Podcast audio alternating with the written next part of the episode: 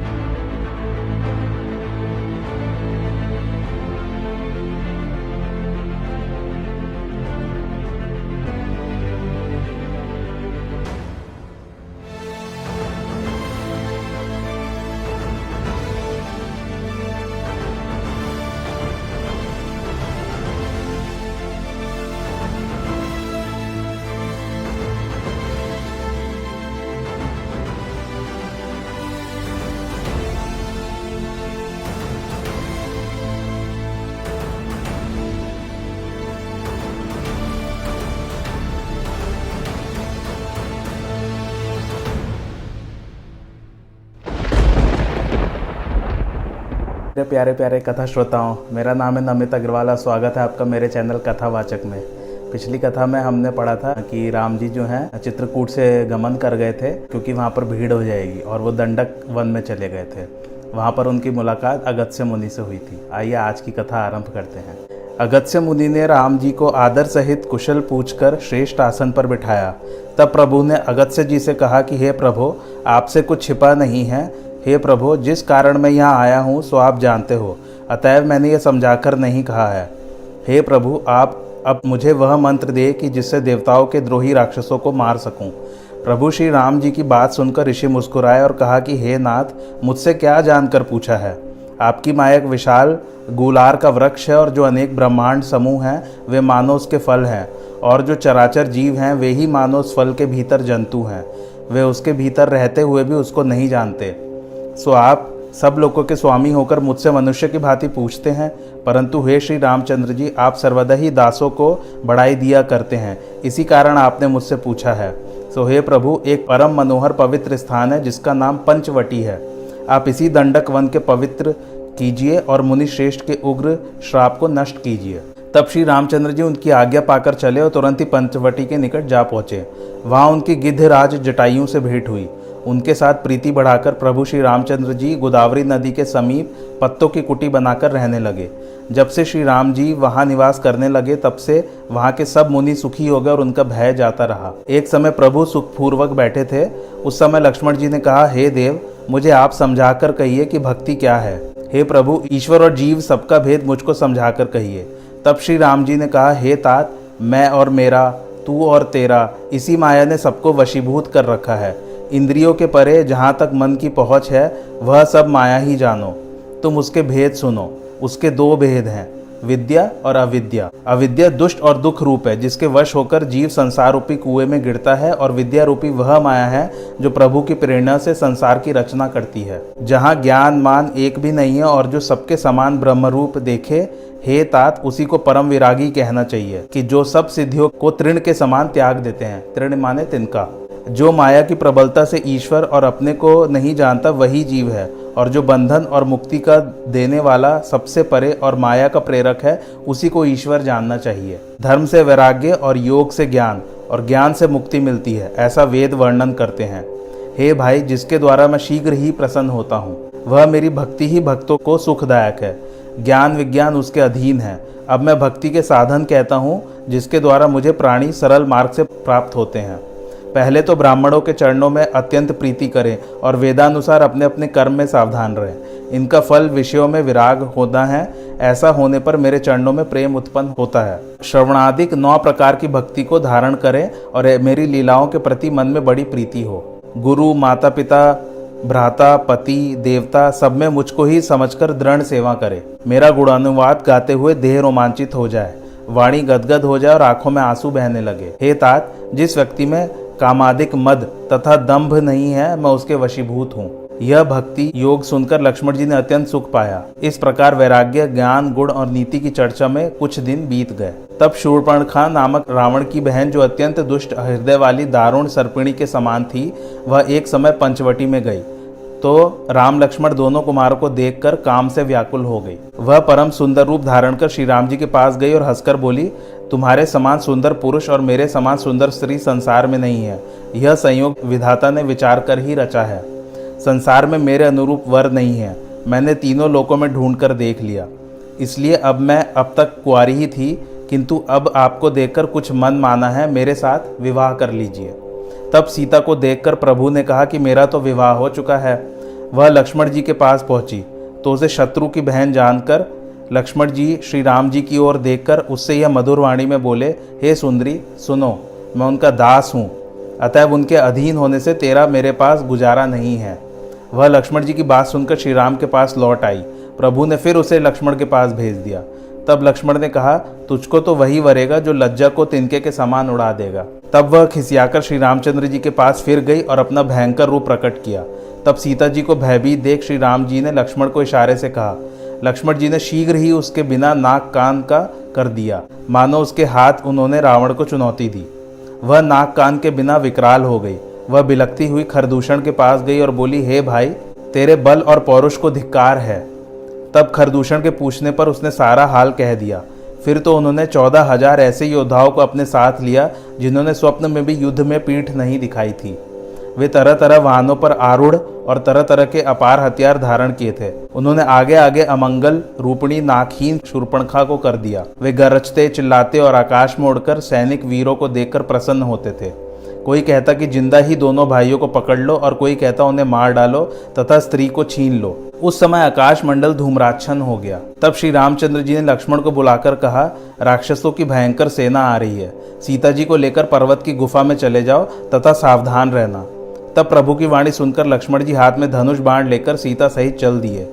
इधर जब राम जी ने देखा कि शत्रुओं की सेना आ पहुँची तो उन्होंने मुस्कुराकर अपना कठोर धनुष चढ़ा लिया। तब कमर में तरकश कसे और लंबी भुजा से कठोर धनुष को ग्रहण किए तथा बाड़ों को सुधारते हुए प्रभु राक्षसों की सेना को इस प्रकार देखने लगे, मानो एक सिंह हाथियों के झुंड को देख रहा हो। किंतु श्री रामचंद्र जी को देखकर राक्षसगण ऐसे थकित रह गए, कोई अपना बाढ़ नहीं चला पाया। अपने मंत्रियों को बुलाकर खरदूषण ने कहा, यह मनुष्य में भूषण किस राजा के पुत्र हैं? हमने बहुत देवता, मनुष्य, नाग, असुर और मुनियों को देखा है।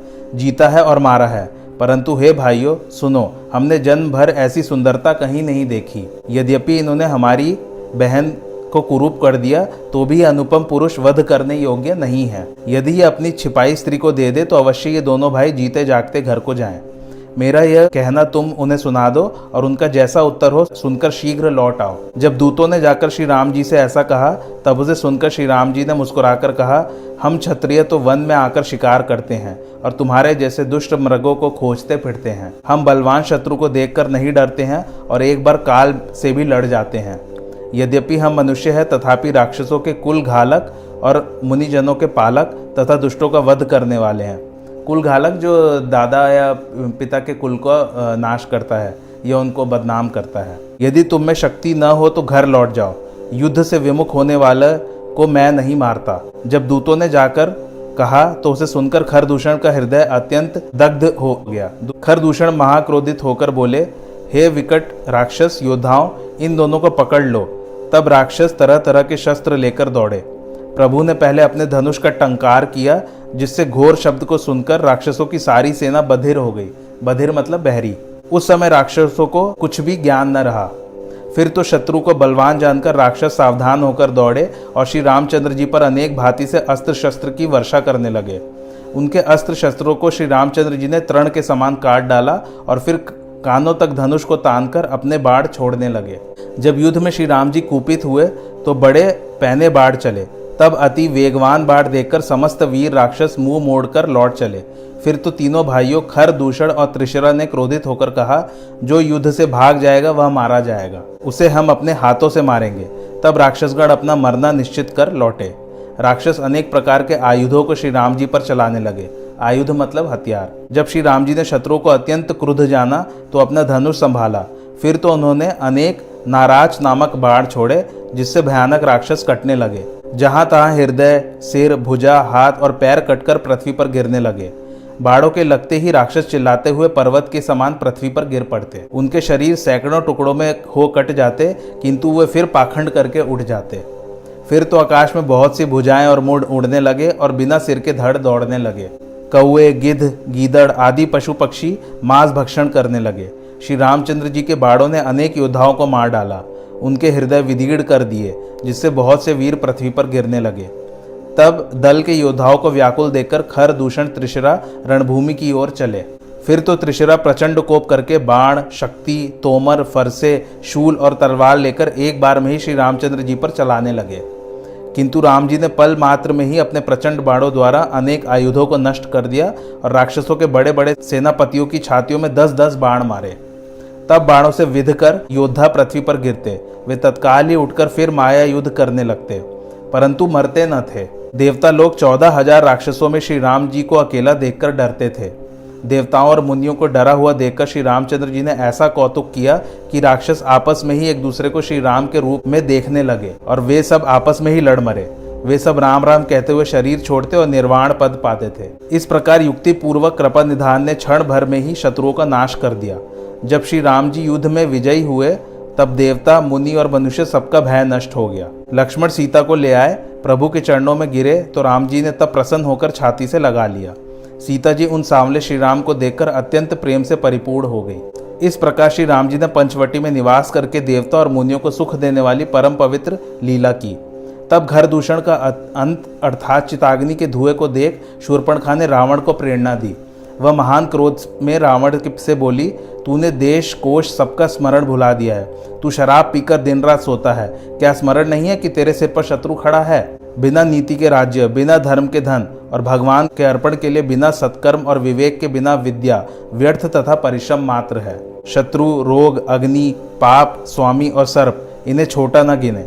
ऐसा कहकर वह अनेक प्रकार के विलाप कर रोने लगी। फिर व्याकुल होकर सभा में गिर पड़ी और बहुत प्रकार से रोती हुई कहने लगी, हे दश कंधर ये रावण का एक पर्यायवाची शब्द है। तेरे जीते जी मेरी ऐसी दुर्दशा होनी चाहिए?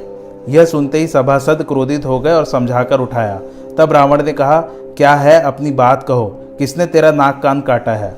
तब शूरपणखा बोली, अयोध्या के राजा दशरथ के पुत्र, जो मनुष्य में सिंह के समान हैं, वे दंडक वन में शिकार खेलने आए हैं। उनकी करनी से मुझे ज्ञात होता है कि वे पृथ्वी को राक्षसों से रहित कर देंगे। हे रावण, जिनकी भुजाओं का बल पाकर मुनिजन निर्भय होकर वन में विचरते हैं, देखने में तो बालक हैं, पर धैर्यवान, धनवी और अनेक गुणों से युक्त हैं। धनवी माने धनुर्धर, या धनुष चलाने वाले धुरंधर। दोनों भाई अमित बली और प्रतापशाली हैं। दुष्टों को मारने में रथ और देवताओं तथा मुनियों को सुख देने वाले हैं। वे शोभा के धाम है और उनका नाम राम है, जिनके साथ एक सुंदर स्त्री है। उस रूप की राशि को ब्रह्मा ने ऐसा संवार कर बनाया है कि सौ करोड़ रति भी उस पर न्यौछावर होती है। उनके छोटे भाई ने मेरे नाक कान काट दिए। मैं तेरी बहन हूँ यह सुन हँसी करने लगे। खर दूषण ने मेरी सहायता की तो उन्होंने क्षण भर में ही सब सेना मार गिराई।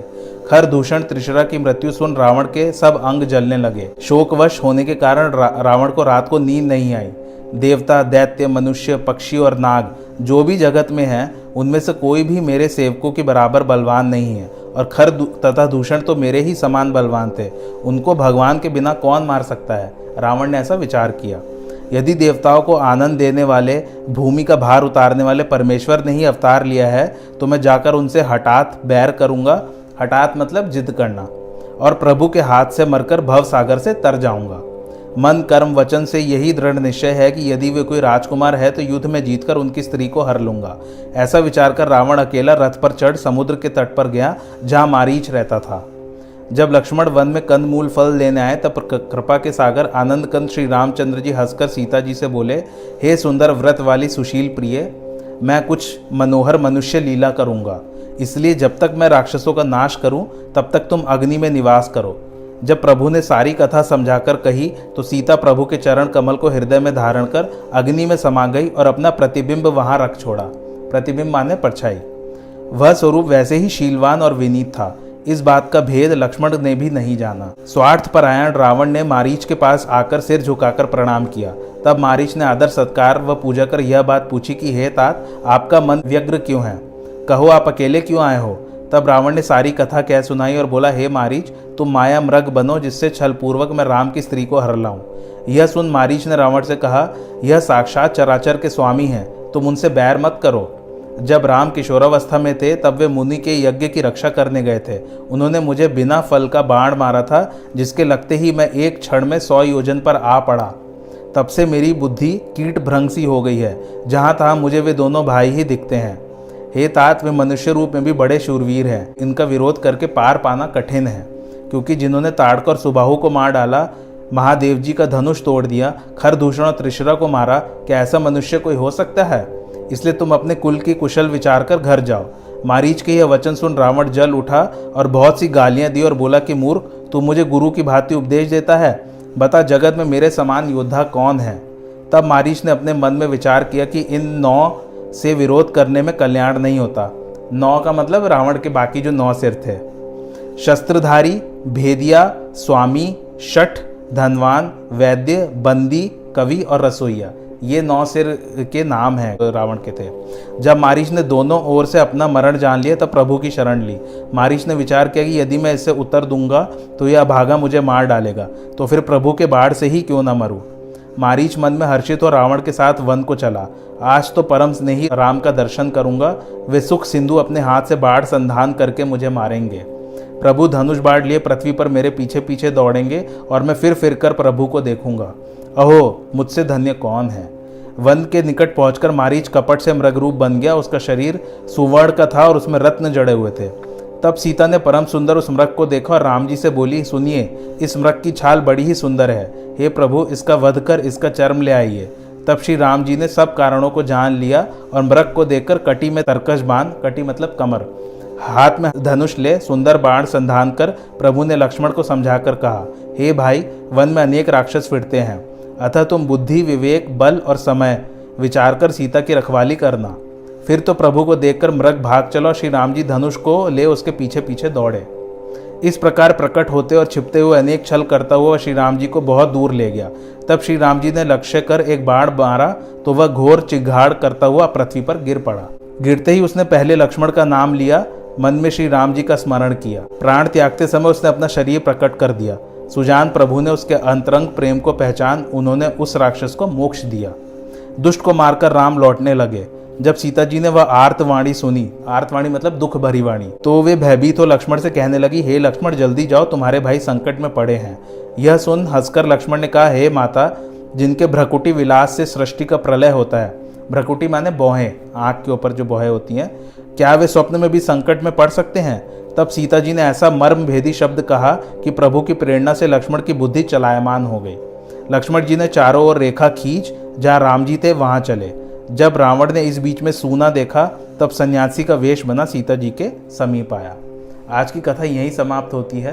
कैसी लगी आप लोग को मेरी कथा, कमेंट करके ज़रूर बताइए। और मेरे चैनल कथावाचक को लाइक, शेयर और सब्सक्राइब ज़रूर कीजिए। थैंक्स फॉर वॉचिंग धन्यवाद।